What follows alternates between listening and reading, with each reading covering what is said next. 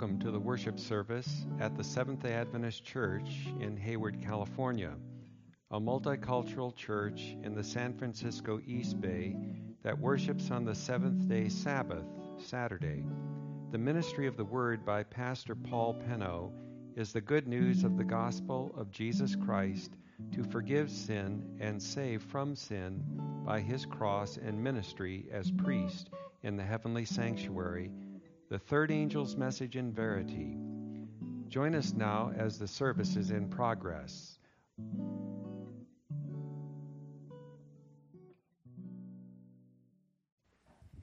Thank you, ladies. My text this morning is taken from 1 Corinthians chapter 9 and verses 16 and 17. 1 Corinthians chapter 9, verses 16 and 17. Someone told me when I was young that if I could do any kind of work other than being a pastor, then by all means do it. But if God has called you to be a pastor, then there is no other kind of work that you can do. And that's what Paul is trying to say in these verses.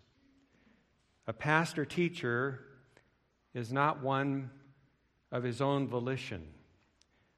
It's like what Paul said happened to him Necessity is laid upon me. Yes, woe is me if I do not preach the gospel.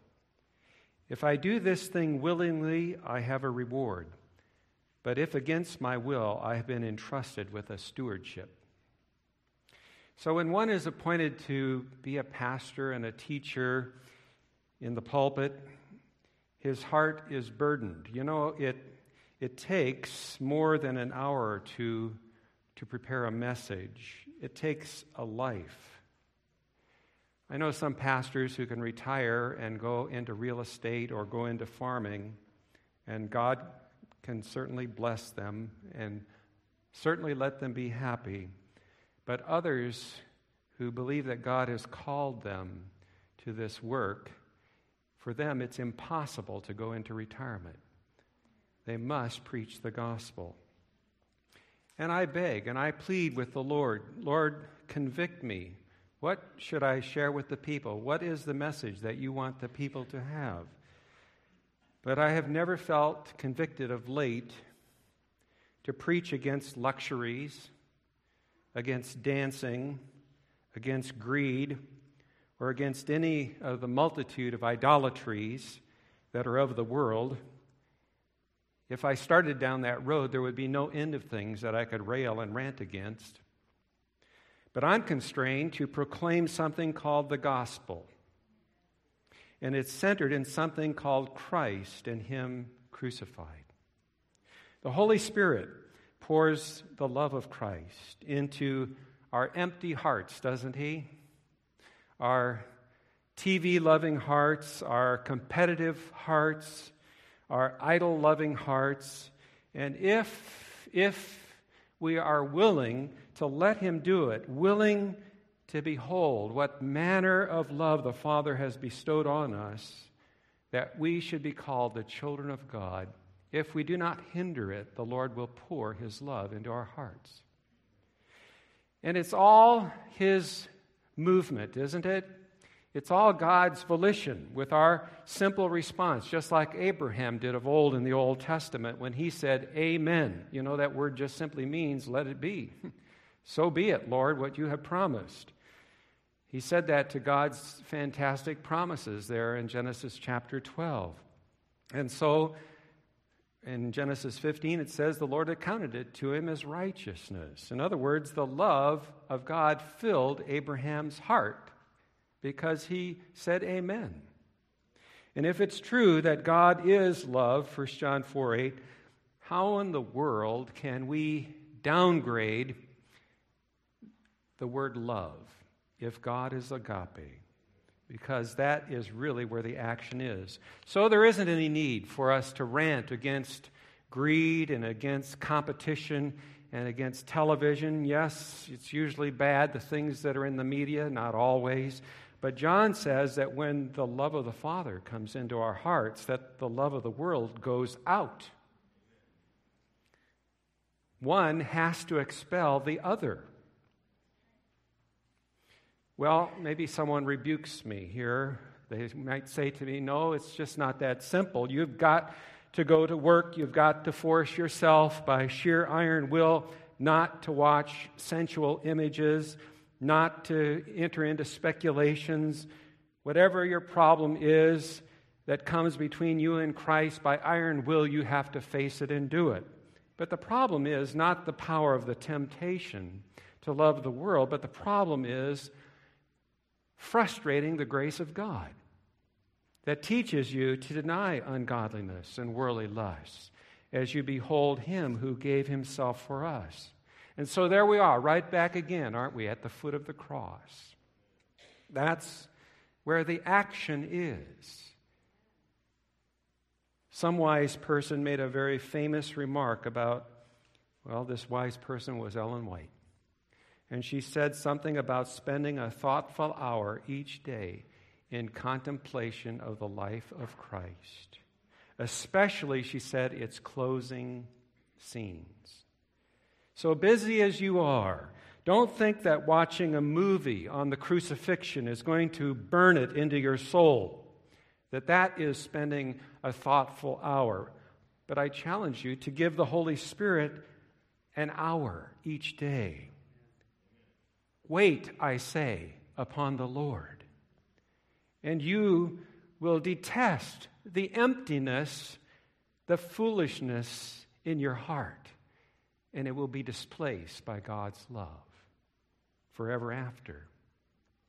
We're living in a final time of reconciliation where the Lord is bidding us, drawing us into a deeper love with Him. That's what His ministry in the Most Holy is the cleansing of the heavenly sanctuary is to draw us into a deeper, deeper love with Him. That's what post 1844 understanding of the cleansing of the heavenly sanctuary is about. And it really has laid the foundation for the Seventh day Adventist idea of health reform and how we dress and our lifestyle, how we live. It is true that Israel in ancient times, uh, some of them drank alcoholic beverages throughout the year. Doesn't mean that the Lord approved of it. But on the annual day of atonement, they didn't drink one drop of alcohol. And now we're living in a very serious time, aren't we? At the end of time, the end day of reconciliation of our hearts with Him. And that's the basis for our stand as Seventh day Adventists on alcoholic and alcohol and drugs. We're living in the Day of Atonement, the cleansing of the heavenly sanctuary. That's what motivates it.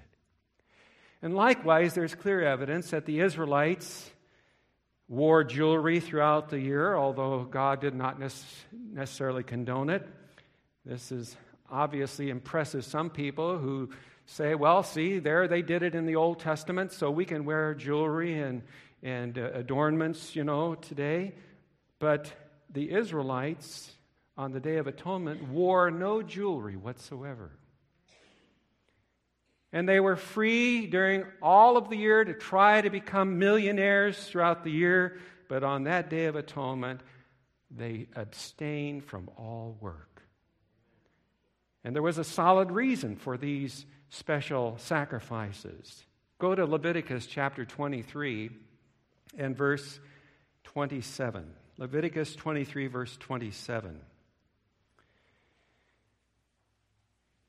It says that the Day of Atonement was a holy convocation unto you, and ye shall afflict your souls. Do you see that? How does one afflict one's soul? You know, the only day in the year when the Israelites were required to fast was on that Day of Atonement. And they wore simple clothing and they laid aside their ornaments. And on that solemn day, the Israelites would leave all of their business just as they would on any seventh day Sabbath. And they would gather there around the sanctuary as though they were facing the final hour of judgment. And no one dressed up on that day as if they were going to a fashion show. It was a miniature sort of sandbox preview of the final last day cosmic judgment.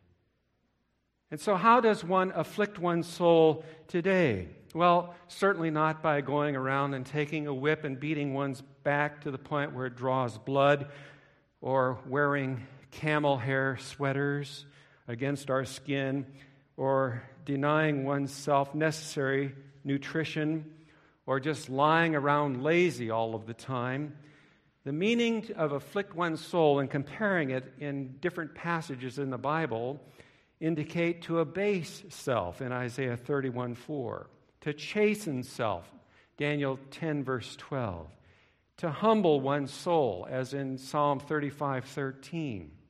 So we can see that this Day of Atonement experience in a number of scriptures and in prophecy, Christ associates his fasting with extremely simple clothing. In Psalm 69:10 we read, "I made sackcloth also my garments." And in times of special spiritual concern, God's people both fasted and they laid aside fasting, fancy clothes and wearing instead what, what is poorly translated as sackcloth, which was a coarse material woven from goats or camel's hair dark in color, and wearing it was a sign of special repentance and serious paying attention to the Lord. We read about Ahab, how he fasted and dressed in this way when he repented. And God called his priests or ministers to fast and wear humble clothing in times of special danger to Israel. And even the heathen knew what to do in times of special repentance, for the Ninevites proclaimed a fast, and the king, we are told, laid aside his gorgeous robe from him and covered him with sackcloth and sat in ashes when he heard the crisis preaching of Jonah. Laying aside jewelry then was specially required in the times of unusual repentance or heart searching. For at Mount Sinai, the Lord told the Israelites in Exodus 33, verses 4 through 6, Now put off thy ornaments from thee. And the Hebrew text clearly means jewelry. So on the annual Day of Atonement, the lifestyle of God's people was appropriate. It was appropriate to the solemn faith that followed their high priest in his special work in the most holy apartment of the sanctuary. There, there was not due, this wasn't due to cowardly, self centered fear.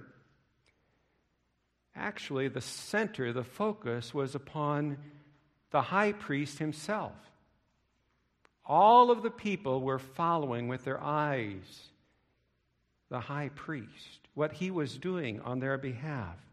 Because in the high priest, the entire nation was represented, he was incorporated. And on that day alone, he would come into the very solemn presence of the Holy One of Israel to be judged as the representative of the people of Israel. And the people understood that if their great high priest were to perish, the nation would perish. And so it's easy to see why they were concerned. They laid aside all of their day by day interests and they concentrated on the success of his mission. We might say that they were more concerned for the plan of salvation for the whole nation than they were for their own individual salvation. And what's special about us in light of this? What's special about us living after 1844 in this time of reconciliation of our hearts to God? We call it the Day of Atonement. What's special about it for us? Well, Christ is our high priest, and he's now cleansing the heavenly sanctuary, we believe. And just as the ancient Israelites had special duties in the Old Testament service, so God's people around the world have special duties appropriate to this end time service as we follow Jesus. The, the correlation just seems to appeal to common sense. Just as Israel did, as an example, so we are to follow our high priest.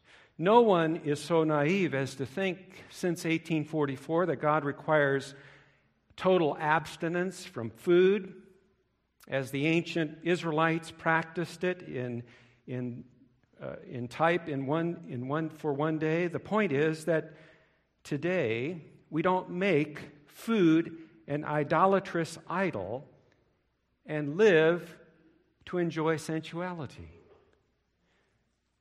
In other words, we practice reasonable health reform so we can keep our minds clear, so we can appreciate the special activity that is going on in our behalf as far as the universe is concerned.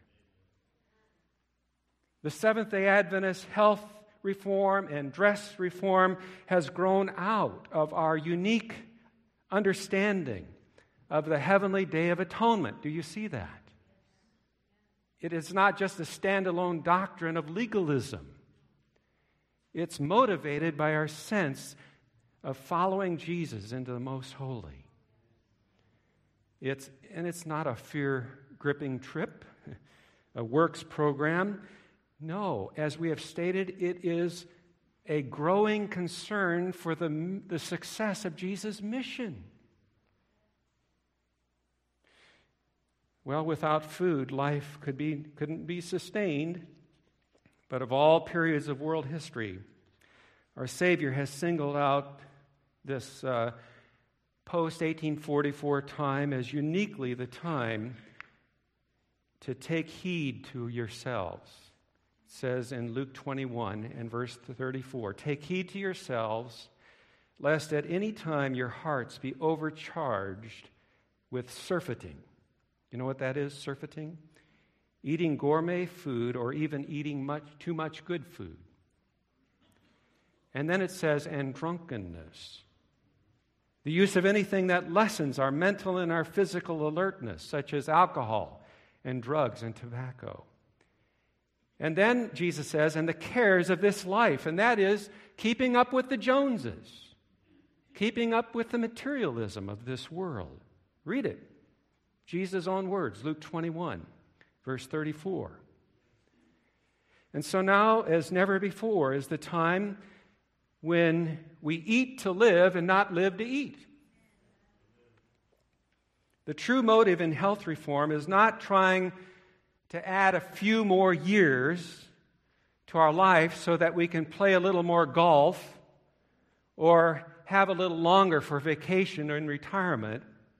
The true motivation for health reform is living for the honor and the glory of our Redeemer as he brings the great controversy with Satan to a triumphant victory.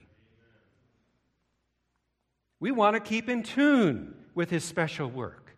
We want to be alert to the special promptings of the Holy Spirit mentally, spiritually, and physically capable of cooperating with Him in His ministry for ourselves and for the world, don't we? That's what, is, uh, what fellowship with Christ means.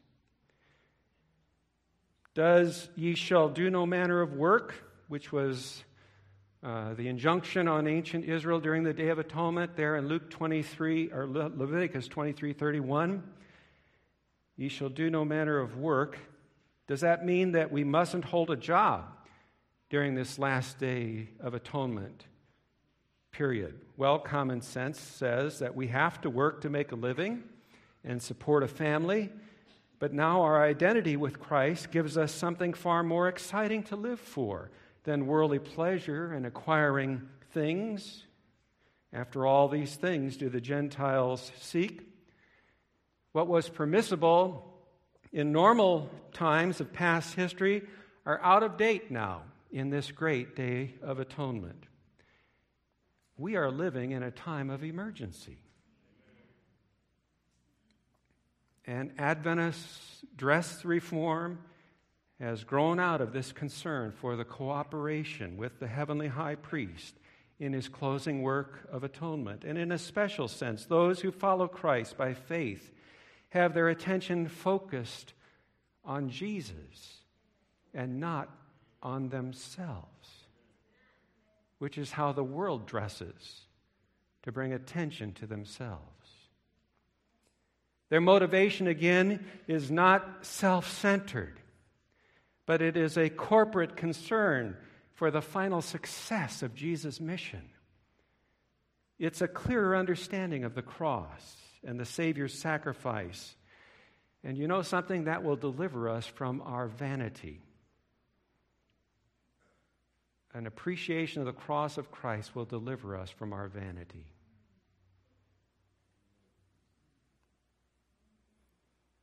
And the miracle will take place and self is crucified with Christ. And then, wonder of wonders, you know what happens? Jesus' people become beautiful. It's not what they are, but who they are. Like Abigail.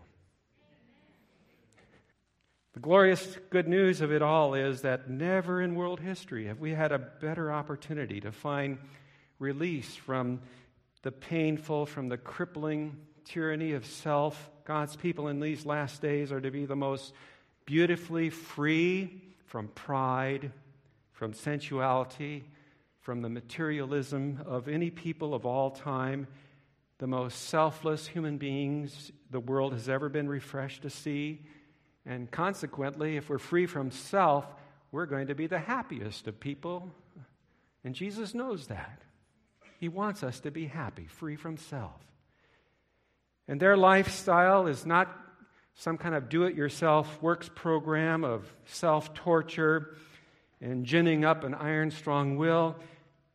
It is a sign of an inner devotion to Christ and a preoccupation with Him that demonstrates that they have found something more exciting to live for than adorning themselves or indulging in sensual appetites.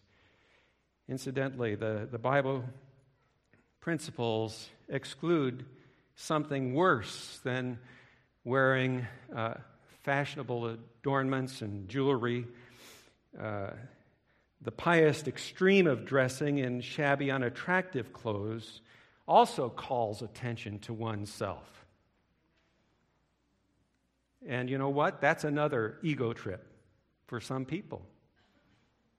So, true dress reform requires both neatness and unobtrusiveness. It is sensible good taste. Sensible good taste. Well, once we begin spending money for vain things of any kind, there is no end to the burgeoning temptations to selfish, selfish extravagance. Um, it would be pathetic if we turned to the vain practice of proving our love for someone by, the mo- by buying them the most expensive item that they could wear. The Lord says that He considers such gold and silver as cankered, and in the judgment it will be a witness against us, and shall eat your flesh as it were fire. James 5, verse 3. The time is not far distant when we will be asked to give account for how we have spent every dollar on self rather than helping others to hear the gospel. He would, glad, he would kindly save us from the acute and painful embarrassment of that day of having to give account for the dollars we've spent on ourselves. Ellen White saw a connection between dress reform and the cleansing of the heavenly sanctuary. She, she was overjoyed to connect the Day of Atonement ministry with the special 1888 message of righteousness by faith. Uh, in a series of articles in 1890 in the Review and Herald, she repeatedly connected righteousness by faith with the cleansing of the heavenly sanctuary. And her constant concern was for, for the church was a correct understanding of the ministration in the heavenly sanctuary, which is the foundation of our faith. And professed believers must be able she said, to exercise the faith which is essential at this time and occupy the position which Christ designs them to fill. So that's why she said this to dress plainly, that is, without drawing attention to ourselves, abstaining, she says, from display of jewelry and ornaments of every kind, is in keeping with our faith. Our faith is unique in the world. It's following Christ into the most holy place of the heavenly sanctuary. Now, probably all of us have our battles uh, here with personal choices, battles with the Holy, with what the Holy Spirit's call is to health reform. But basically, it involves a decision to deny self in appetite. That's what health reform is. It's in line with the principle of the cross. And we pretty well know already what genuine health reform asks of us. Our need is not so much more scientific corroboration of truths and principles that we have heard about and known for years. Um, nutritionists and scientists are constantly filling the media with reports of new discoveries of the danger of too much fat in our diets, uh, the dangers possible in the use of overuse of dairy, the evil of too much sugar in our diets, uh, of eating of flesh foods, the danger in drinking coffee and the caffeine that is in our soft drinks, to say nothing of the extra sugar that we consume thereby. Is it really more scientific charts and statistics and warnings like that, that that we need? Well, if we knew for sure that the final events and the coming of the Lord were as near today as Sister White and her colleagues in the latter part of the 19th century sensed that it was, and Ellen White believed they were in the last days in 1893, then we would sense the constraint of the love of Christ to deny self and accept from Jesus the blessedness of victory over indulgence of perverted appetite. So let's make clear what is the contribution, the actual contribution of the most precious message that God has revealed to us in connection with health reform. Ellen White says in her words, The Lord in His great mercy sent it in order to strengthen the doctrine of health reform among Seventh day Adventists today. The message of God's love is the motivator for self denial in appetite. Absolutely. And the sanctuary truth is the foundation of that. So the 1888 message restores the joy of surrender to Jesus as our Lord. The 1888 message on health reform does not torment us with greater fear and guilt, but it encourages us with that much more abounding grace that motivates us to be reconciled to our Lord, to His truth. And in that experience of reconciliation with Him, we find the blessed motivation to deny self gladly and to live the health reform message because we find that self denial is a joy in Christ. It's beyond the, quote, burdened experience. Beyond that, it's a joy in Christ. And this is accomplished by a very simple but powerful health reform truth that is seldom comprehended among us as a people. That the self denying death that Jesus died on his cross is not the kind of death that the popular Sunday keeping evangelical churches assume that it is, because the gospel is far greater good news than we are capable of seeing. Jesus died, he tasted death for every man, and that's me, and that is you. And he tasted the death, which was the second death. And that's the motivator right there. That's it. And not until me, the sinner, and you can grasp that holy truth, can we sense the power that is in what Paul calls the truth of the gospel. It's the power of God unto salvation. That Paul describes in Romans chapter 1 and verse 16. And so, lukewarmness in practicing health reform is that which Jesus describes in Revelation 3, verses 14 to 21. You recognize that as the Laodicean message. And it's what makes him so sick at his stomach that he feels like throwing up. We can wear a cross around our necks, and we can decorate our churches with the symbol of the cross, and still appreciate nothing of what happened on Christ's cross. And so Paul begs us, we implore you on Christ's behalf, be reconciled to God. If we are, as Christ implores us, we shall also be reconciled to health reform. So practical is the godliness of day atonement faith that our long indulged perverted appetites, they can be re educated to enjoy a simple, healthful diet. And you won't miss your harmful favorites. To bring Paul up to date, in Galatians chapter 2 and verse 20, he says, Christ lives in me. And the life which I now live in the flesh, and the flesh is where appetite rules, I live by the faith of the Son of God, who loved me and gave himself for me.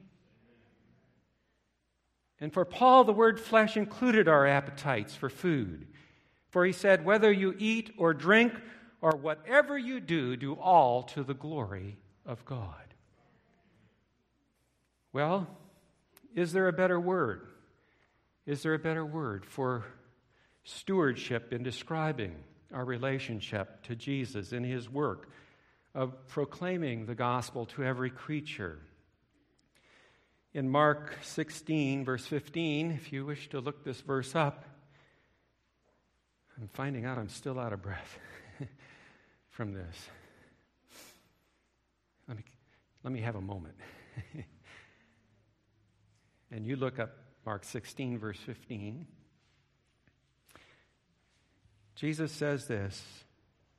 Now, this is what pulsates in the heart of Jesus. This is what he desires. Go ye therefore into all of the world and do what? Preach the gospel to every creature.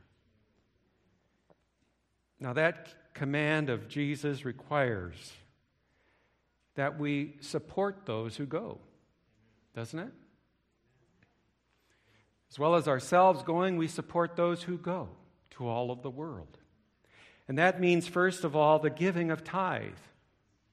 One tenth of our increase that the Lord gives us. Uh, the tithe is not a tax, it's not some kind of a payment from an invoice that we get from God. We give our tithes to the Lord. It's not a legalistic assessment upon us. I think a better word for, for stewardship is it is fellowship in the work of Christ's mission to the world. It's in sympathy with what he desires. Giving our tithes and our offerings to Jesus is in fellowship, in sympathy with his desire to reach the world with his gospel. Now, that command, now that's the work that Jesus loves the gospel to every creature. A steward is someone who cares for property. The word stewardship can be understood to imply a legalistic connection with the Lord Jesus and his work of proclaiming the gospel to every creature, but it's almost infinitely beyond that. You never get to really know someone until you get down working with them and digging the ditch. And stewardship, rightly understood, is getting down in the ditch, digging with the Lord Jesus and sharing his heart burden for the world. And Jesus said, Go ye. And that requires that we support those who give their lives to go and preach the gospel.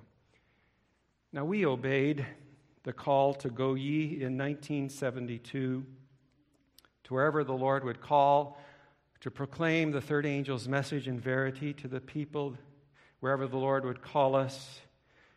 And, and your going may not be to leave your home or any, go to any place overseas, but it may mean to go next door.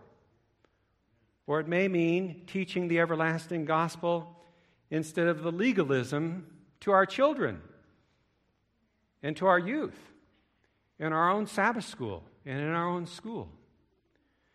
If our hearts are to be enlarged to comprehend the breadth and the length and the height and the depth of the love of Christ and the true gospel, the Holy Spirit will take over our ministry and our teaching, and everything that we do for the Lord Jesus will bear eternal fruit.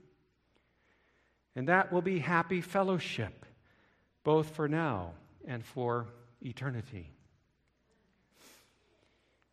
At the age of uh, 38, Frances Havergal was paying a five day visit to a family in the city of London, and all of these members of this family were unconverted, and they were unhappy people.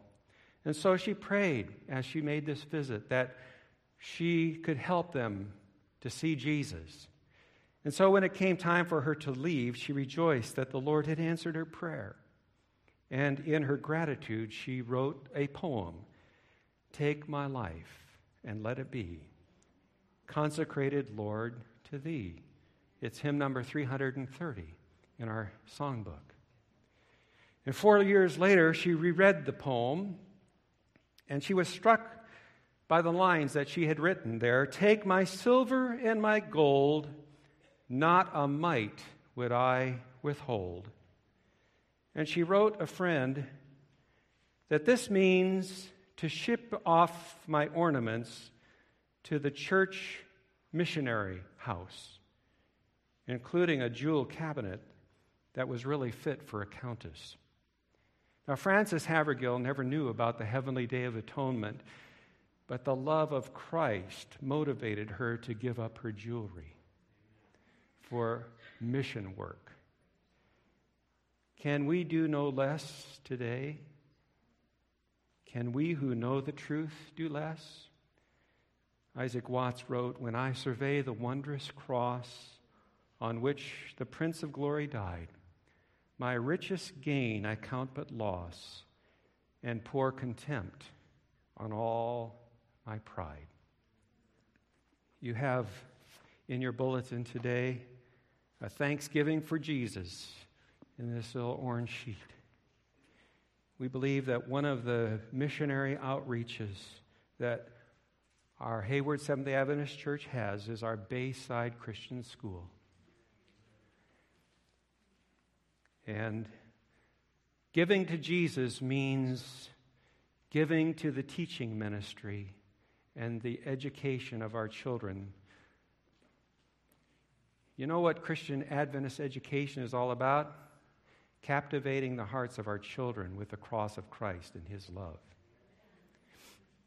And if children can be kept away from the drug environment of the school systems and the sexual temptations of our school systems and the cheating systems in our school systems. I know that it can happen in our own Christian school, but the chances are much less that they can find their hearts being captivated by the cross at Bayside. And to me, that's what real true education would all, be all about.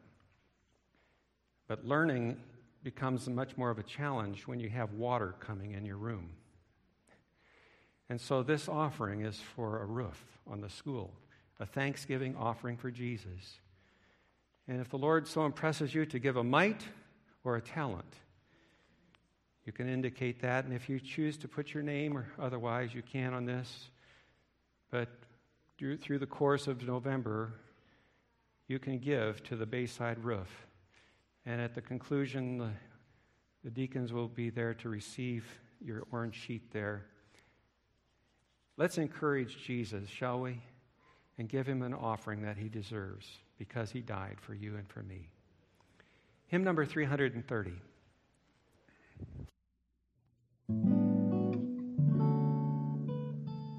Join us again next time for the Word of God, which will feed the soul. I am committed to bring you the fullness of the gospel as Jesus has revealed it to us in order to prepare a people for his soon coming.